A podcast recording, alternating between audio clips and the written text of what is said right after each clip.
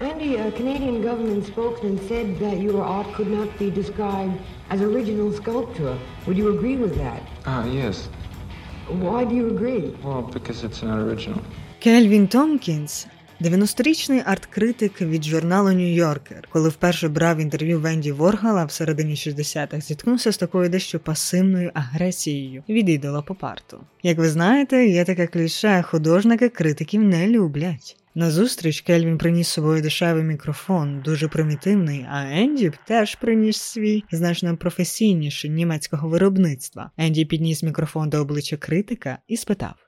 В тебе великий член. Але питання Кельвіна не обурило, зізнався пізніше він, бо мав поганий слух, а через схожість слів член как і годинник клак в англійській мові подумав, що його спитали в тебе великий годинник. На що відповів? Та ні, не дуже. Цю історію я прочитала в артнеті про найкомедніші ситуації з художниками і арт-критиками. Але гріх когось тут судити, ніхто не скаже, що аж дуже любить, коли його критикують. А саме про сприйняття критики ми з вами сьогодні трішки поговоримо. І як витягнути з неї найкорисніше, навіть якщо це щире таке обсирання.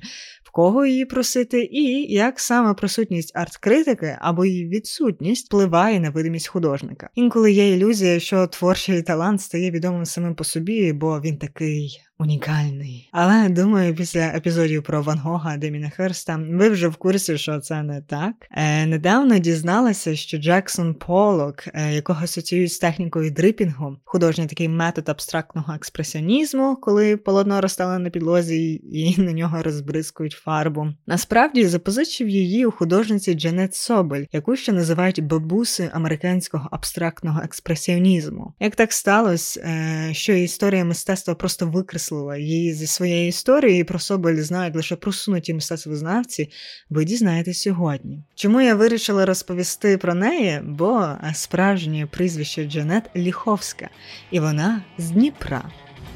You have just been copied a common item. Yes. Well, why have you bothered to do that? Why not create something new? Uh, because it's easier to do. Здоров. Ви у псячій буді. Тут ми говоримо про життя і чуть-чуть про мистецтво.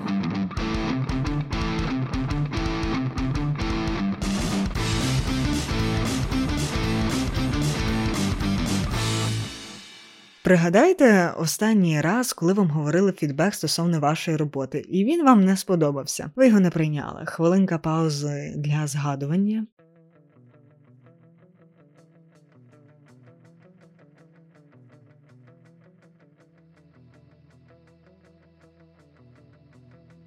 І подумайте, чому. Людина сказала у якомусь такому неприємному тоні, хоча речі цілком мають сенс, або ви не прийняли цей фідбек, бо не цінуєте цю людину як критика, наприклад, ваша мама, яка слухає ваш подкаст, або взагалі фідбек звучить як повна херня, і ви теж вже готові сказати свою критику на критику вашої роботи. Ці неприємні відчуття, несприймання, те, як ви реагуєте, не завжди є погано. Навпаки, корисно фільтрувати все те, що ми чуємо. От мені на рев'ю в Google подкастах якось один чувак написав загалом ідея і тематика цікаві, але дуже і дуже важка подача. Не ображайтесь, але таке враження, що ведуча просто читає текст. І знаєте, що я скажу? Я дійсно просто читаю текст. Та що робити? У 2014 році пара лекторів з правничої школи Гарварду Дух Стоун і Шейла Гін видали книгу Дякую за фідбек. Наука і мистецтво сприймання фідбеку. До цього вони були відомі завдяки іншій книзі Важкі розмови, яка у 2004-му була дуже популярна серед різного прошарку людей. Її купували і власники компаній, щоб краще розмовляти з проблемними працівниками. І тренери з танго, які часто стикаються з тим, що закохані пари, які прийшли вчитися танцю кохання, чутливості. Та пристрасті до кінця заняття точно почнуть сваритися, що ти мене не відчуваєш, не чуєш, і далі по списку. Е, проте книга про фідбек вона дещо інакша. Е, якщо назва важкі розмови говорить, що тема розмови важка, або людина, з якою будете говорити з нею, ну важко, то дякую за фідбек. Наука і мистецтво сприйняття фідбеку вчить саме сприймати фідбек. Вона більше про нас. Важливе уточнення. Е, ця книга е, більше писалася для ентерпрайзів, великих компаній, коротше, більше для організацій, корпорацій, де є повно людей, які одне з одним взаємодіють. Але важлива штука. Їхні дослідження в цій книзі, рекомендації та аналізи вони також допоможуть і в щоденному житті, в розмові з друзями чи коханими, чи з мамою, ну і також у творчості та в навчанні. Іншими словами, критика, фідбек все це частина нашого життя в різних формах, звісно. Нікуди від цього не дійтесь, тому залишайтесь на зв'язку, особливо якщо ви не знаєте англійської, бо книжку поки що не переклали.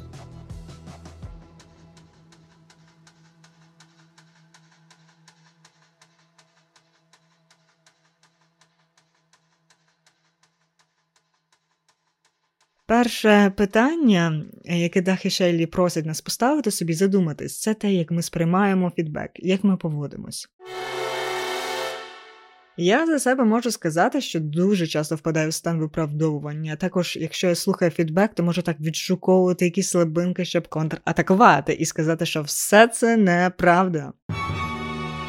Ну і якщо я відчуваю якось себе дуже знеціненою, типу я дуже багато всього класного зробила на роботі, а мій менеджер каже: ну, взагалі-то в тебе проблеми з тим-то і тим-то. Такий відбек теж важко сприймається мені. Ну і не лише мені. Бо наші лектори з Гарварду дізналися, що, попри враження, що є трильйони різних причин несприймання фідбеку, насправді існують лише три категорії, які тригерять нас вставати в таку позу захисту від критики.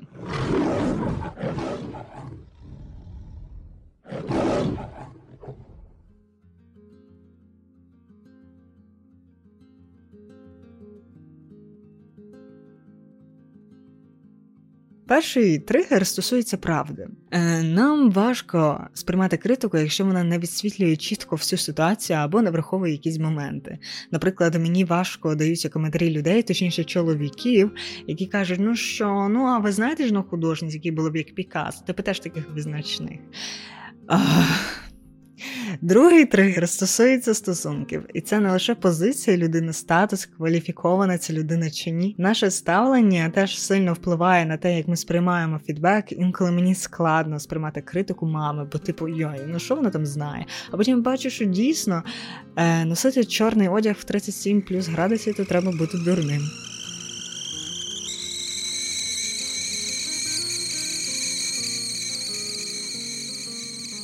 Ну і третій тригер стосується ідентичності. Є така критика, яка може бути доволі травматичною і загрозливою, від якої стає погано, соромно, дуже неприємно. Бо в нашій голові існує певний образ, який ми плекаємо і леліємо, а інша людина звертає увагу на речі, які є або відкриттям, не знав, що такий мудак, або не від не відкриттям, а такою болісною правдою, від якої ми ховаємось, вмикаючи агресію чи критику відповідь. Третій тригер дуже характерний для сварок у близьких стосунках, як ви певно чуєте. No, mentirosa. No. El bebé es de José, yo lo sé, me lo dijo Marta. No. Espera, espera un poquito. No habla así con ella. Mira, no te metas en esto que no es tu problema, es mi problema. Esta mujer te está mintiendo, José. Yo lo sé. Ella dice que es tu bebé, pero no es tu bebé.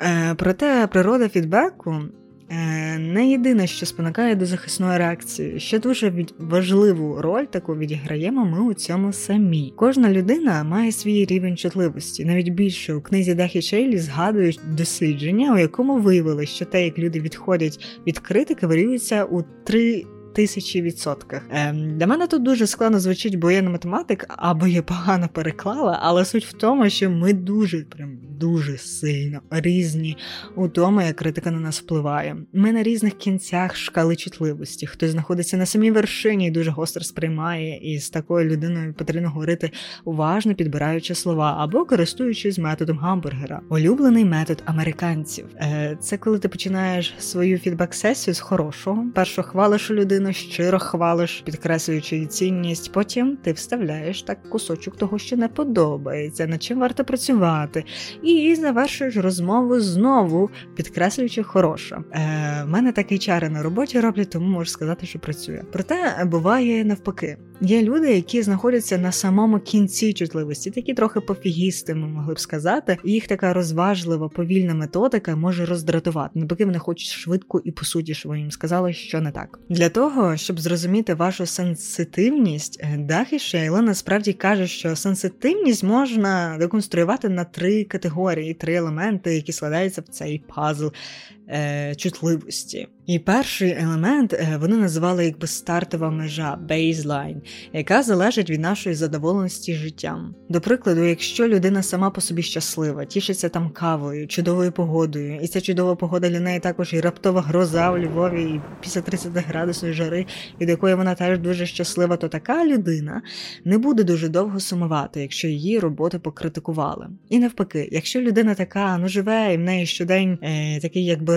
3 з 10, ну не дуже, то їй буде дуже болісно даватися ця критика. На жаль, це речі, які в нас закладаються на генетичному рівні. Про це дуже класно пише в своїй книзі Емоційний інтелект Деніел Голман. Є навіть дуже цікаве дослідження про вплив емоційно гострих подій і як змінився рівень щастя чи нещастя у людей, які, до прикладу, виграли лотерею через рік після виграшу. І ті, хто були нещасливі до лотереї, були нещасливі і далі через рік. Таке ж дослідження провели з тими, хто потрапив до в'язниці, і ті, хто були був щасливим до того, як. Ем, його кинули в в'язницю.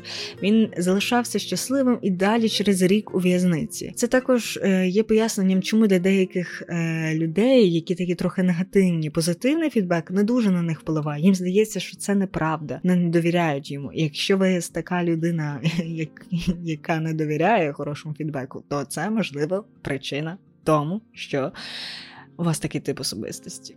Так. Е, Тому часто е, таким людям потрібно постійно і повторювати е, часто молодець, молодець, молодець. Але я тут додам таку ремарку, яку я почула від психотерапевтки Наталки Шпот, що наша життєва ситуація дуже впливає на наше сприйняття світу. Тому, якщо ви у стресі, то будете дуже гостро сприймати кожне слово, навіть якщо ви були супер-пупер щасливою людиною по житті. Іншими елементами чутливості є те, як швидко ви можете балансувати з негативного до позитивного, і як швидко ви можете відходити від позитивного чи негативного фідбеку. Наприклад, буває, що хтось розкритикував вашу роботу, і ви почули, відійшли, не думайте про це вже, але запам'ятали. І час від часу, через кілька років досі згадуєте. Або навпаки, дуже гостро пережили критику вашої роботи, але вже через тиждень і не згадаєте. Всі ті елементи вони складаються в цей пазл нашої чутливості, і так виходить, що в когось вона загострена, а в когось затупіла. І в обох випадках це не є класно. Бо людина надто гостро впадає в свої переживання і складно рухатись далі, а інша ну не впадає і може швидко забути цю критику і врешті вести себе так само. І постійно теж треба нагадувати не молодець, не молодець, не молодець. Дах і Шейлі каже, що коли ви чуєте критику, і вона дуже паскудна в плані подачі. Перше, що варто зробити, це зробити такий внутрішній крок назад до джерел і подивитися на себе співрозмовника, співрозмовницю в плані ваших відмінностей. Можливо, у вас просто різні рівні чутливості. Тобто людина, яка різко висловлює негатив, вона певна сама по собі така різка, має низьку рівні, е, низький рівень чутливості, і це ніяк не пов'язано з тим, як погано вам вдалося якесь завдання. А друге, це дійсно поглянути на цей фідбек з точки зору зростання, тому що найкращий фідбек можна отримати навіть так, давайте інше слово вже найкращу критику можна отримати від тих людей, які дуже відрізняються від нас. Чому? Е, бо такі люди найкраще помічають наші недоліки, і тут також спрацьовує така паскудна правда життя, що найцінніший досвід в плані змін парадигми, здобуття нових знавичок, уявлено, це також і найболючіший досвід. Такі люди е, не будуть займатися sugar coaching, тобто постійно вас хвалити, підсолоджувати і звертати увагу 150 раз на те, які ви креативні, лише на хороші. Ні. Вони якраз звернуть увагу на слабинки, на ті речі, в яких вони дуже просунуті, а ви ні. Є класна книга, про яку я вже згадувала в епізодах, називається Мистецтво суперництва Себастьяна Смі про дружбу і суперництво між такими художниками, як е, Фройд і Бекон, Матісс і Пікассо, Полок і Де Кунінг, Мане і Дега. І що є спільного в цих чотирьох історіях, що художники дружили зі своєю абсолютною протилежністю і в особистісному, і в творчому планах. До прикладу, Матісс і Пікассо, їхню боротьбу Лі порівнює з танцями бойовими мистецтвами одночасно. Але, попри розбіжності, Матіс витрачав свій час на те, щоб навчитись чогось у кубістів. Так само Пікассо охоче вчився його прийомів. Матіс навіть ще на початку знайомства з Пікассо, коли йому було 36, а Пікассо 24, казав таке, що сміливу вигадку підмічено в роботі друга. Розхапали всі. Італійський семіотик Умберто Еко свого часу писав, що в добу постмодернізму людина вже не може сказати комусь Я кохаю тебе. Що вона може сказати, як Барбара Картленд каже в одному зі своїх любовних романів Я кохаю тебе. Для того, щоб зрозуміти постмодернізм, потрібно бути в контексті, що відбувається, про що тепер говорять, щоб внутрішнім оком виловлювати ось всі ці відсилки до старих авторів чи подій. Так само, коли ми говоримо про арт-критику, це часто не є критика як така, де аналізують роботи художника знизу до гори. Це більше про те, що ти є в контексті, що про тебе говорять. І, ну, наприклад, намалював ти щось, і про тебе скажуть: о, це феміністичне мистецтво, або О, це воєнне мистецтво. Принаймні, е, це була та правда, з якою жили художники в 40-х 60-х роках, так точно. Джанет Собель є таким сумним прикладом того, що буває, коли ти зникаєш з контексту, з арт-критики, з тобою зникають твої роботи.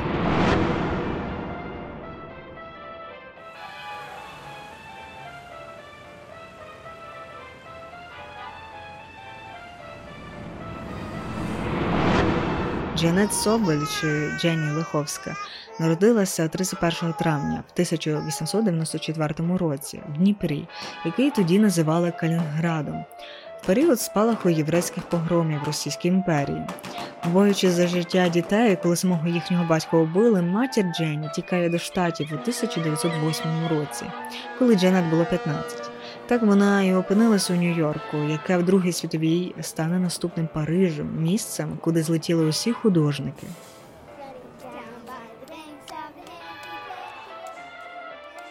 Майже три десятки Джанет буде займатися насправді вихованням п'ятьох дітей, які вона народила у шлюбі з Максом Соболом. І по суті, Джанет, як приїхала в Штати, вона одружилася і нічого визначного не робила, була звичайною домогосподаркою.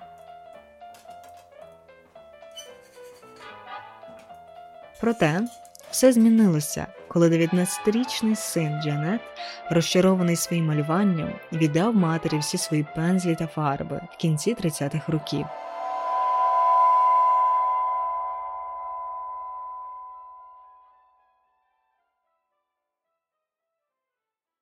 Вона не хотіла викидати всі ті малювидла, врешті фарби коштують дорого, і сама у вільний час почала малювати. І як ви зрозуміли, вийшло в неї краще, ніж сина. І навіть одна історія, що Соул, е, син, е, виграв стипендію на навчання в Лігу студентів-художників Нью-Йорка на Манхеттені, яку він не дуже то хотів брати, хоч як його матір і не переконувала, що врешті розлючений він запропонував їй сам туди іти і вчитись.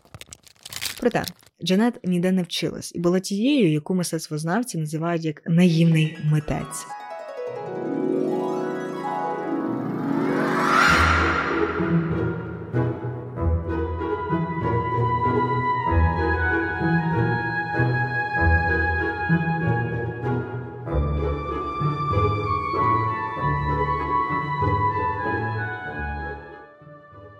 Якщо Полок як не як вчився в вищій школі прикладного мистецтва і знав, що полотно ну має точно стояти на мольберті, то Соболь підходила до малювання дійсно без жодних правил. Вона теж кидала полотно на підлогу і грала з тим, як можна створювати форми, використовуючи такі нетрадиційні інструменти, як скляні пипетки, щоб розбризкувати фарбу, і сильне смоктування вакууму, щоб перетягувати вологі бризки в тонкі павутинки які жоден традиційний пензель не міг би створити. У неї є така робота, яка називається Молочний шлях 1945 року, за два роки до того, як взагалі Полок відкрив для себе дріпінг. Е, І ви її можете побачити в інстаграмі подкасту. Чим більше малювала Собель, е, тим чіткіше видно було, що у неї творчий талант, а у її сина менеджерський. Бо саме він зайнявся тим, щоб привабити увагу до робіт Собель. Зокрема, він і зв'язувався із відомими художниками, як сам Марк Шагал або Маркс Макс Ернст, і стукав до впливового колекціонера творів мистецтва Сіні Дженіс, який допоміг створити репутацію всім тодішнім митцям від Вільяма де Кунінга до е, Марка Ротко та Полака. Так, вже у 1944 році Собіль дебютувала з виставкою галереї Пума на 57-й вулиці. Сідні Дженіс був захоплений і включив її роботи до видатної виставки Абстрактний і сюрреалістичний живопис в Америці, яка того року мала турне по країні. Ну і по стандарту, за яким художники ставали відомими в Америці після воєнного часу, це коли ними цікавилася Пегі Гугенхайм.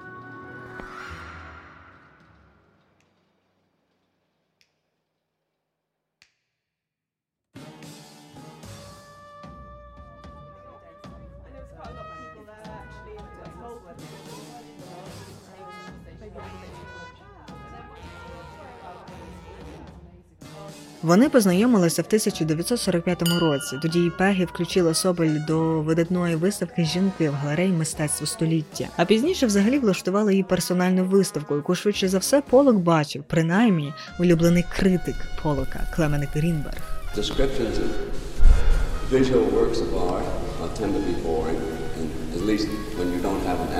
reproduction at hand. I sometimes I find interpretation interesting. More often than that, I find it irrelevant or beside the, you know, and beside the point. Він зізнався у 1955 році, що відвідав таку виставку разом зі Сполуком, і що вони помітили ну чудові цікаві картини, показані у Пегі Гугенхайм, написані примітивною художницею Джанет Собель, яка була і досі є домогосподаркою і живе в Брукліні. Е, Тим часом, років вісім по тому, е, перед тим, в 1947 році, вийшла ця відома стаття в журналі Time про Полика Джек Дріпер. Чи він найталановитіший художник у Сполучених Штатах?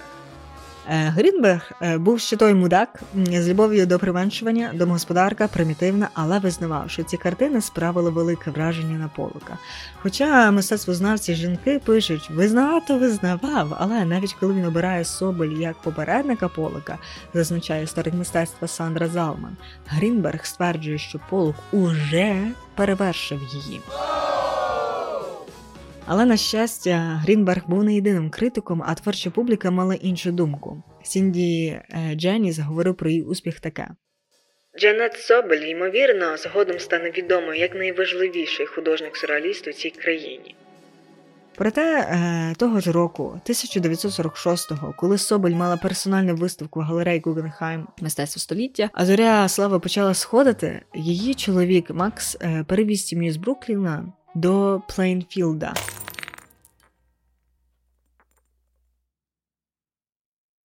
Джанет не вміла водити машину, тому фактично була відрізана від мистецької тусовки, хоча сама продовжувала малювати і виставлятися в локальній галереї до 1953 року. А пізніше сталося ось що чоловік Собель тоді ще й помер, залишивши по собі свій ювелірний спадок. І Джанет, е, можливо, вона вважала важливішим допомогти бізнесу свого покійного чоловіка, продовжувати післявоєнний успіх, приносячи е, фінансову винагороду та безпеку своїй сім'ї, дітям, собі, е, співробітникам, ніж все ж таки малювати і якось жити з продажів творів мистецтва. Її син Сол також е, наполегливо працював у цьому бізнесі. В той момент вирішив, що це буде кращий спосіб доходу, аніж її малювання. Можливо, Джанет Собель також вважала, що робота в підприємництві чоловіка Sobel Brothers дозволила б їй якось залишатись ближче до свого покійного чоловіка та зберегти пам'ять про нього. Бо вона, попри всі ці успіхи в кар'єрі, говорила, що все ж таки її більше цікавлять люди та все, що їх стосується. Е, Тож люди приваблювали її більше, ніж перспектива займатися малюванням у своєму самотньому особняку цілими днями.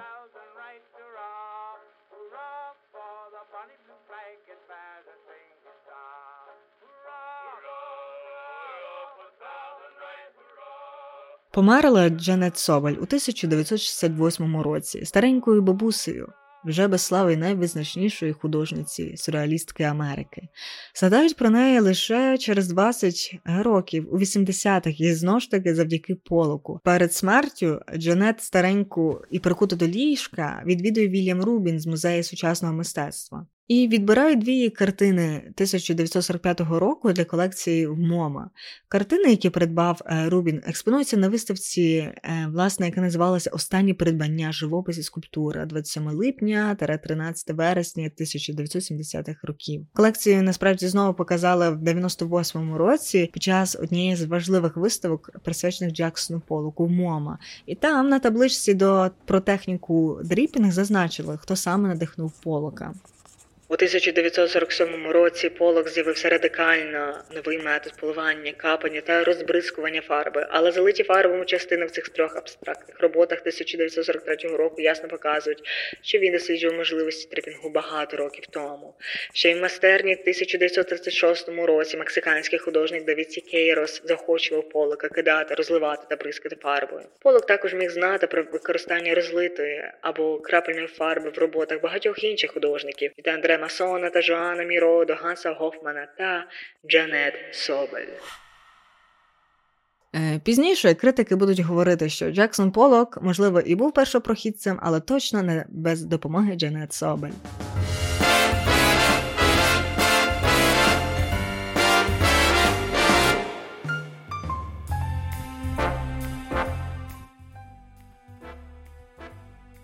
Використовуючи художні матеріали свого сина, ця українка з району Брайтон Біч у Брукліні, який ще називають маленькою Одесою через велике населення мігрантів з Росії та України, домогосподарка та мати п'ятьох дітей почала малювати в 1937 році у віці 43 років, роблячи невеликі абстракції, вкриті фарбою, що капала безперервними петлястими лініями. Я не знаю, чи рішення Соболь зникнути з Арсени було цілком її, чи спричинене обставинами, чи можливо вона дійсно подумала, що жити життям найвизначнішого художника художниці Америки не її, але мені точно приємно знати, що зараз в галереях про неї говорять як Ukrainian-born artist, і що її шлях до мистецтва як домогосподарки 43-річної, у якої 5 дітей і ювелірна компанія, це все звучить значно цікавіше, ніж типовий шлях білого чоловіка-художника. Нікого не хотіли цим образити, хіба того мудака, який в чаті це написав, де ваші жінки, як ото Леонардо да Вінчі. Ну менше з тим, власне. Про Леонардо да Вінчі я хочу і поговорити наступного разу, бо це митець, який найкраще вписується в тему прокрастинації. Але про це поговоримо наступного разу, бо я чую звучні сирени. Жартую, це просто обробка. Але бережіть себе. Can anyone stop the noise that's inside my head?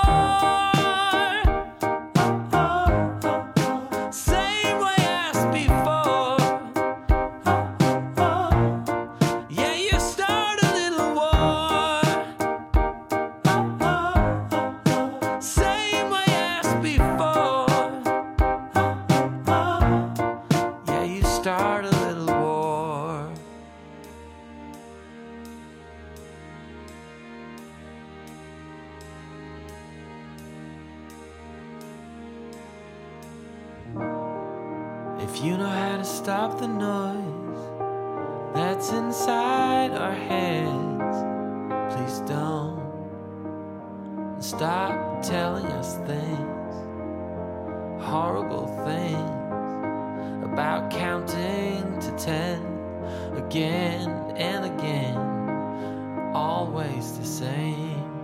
It's like one, two, three, four, five, six, seven, eight, nine, ten, and then you start a little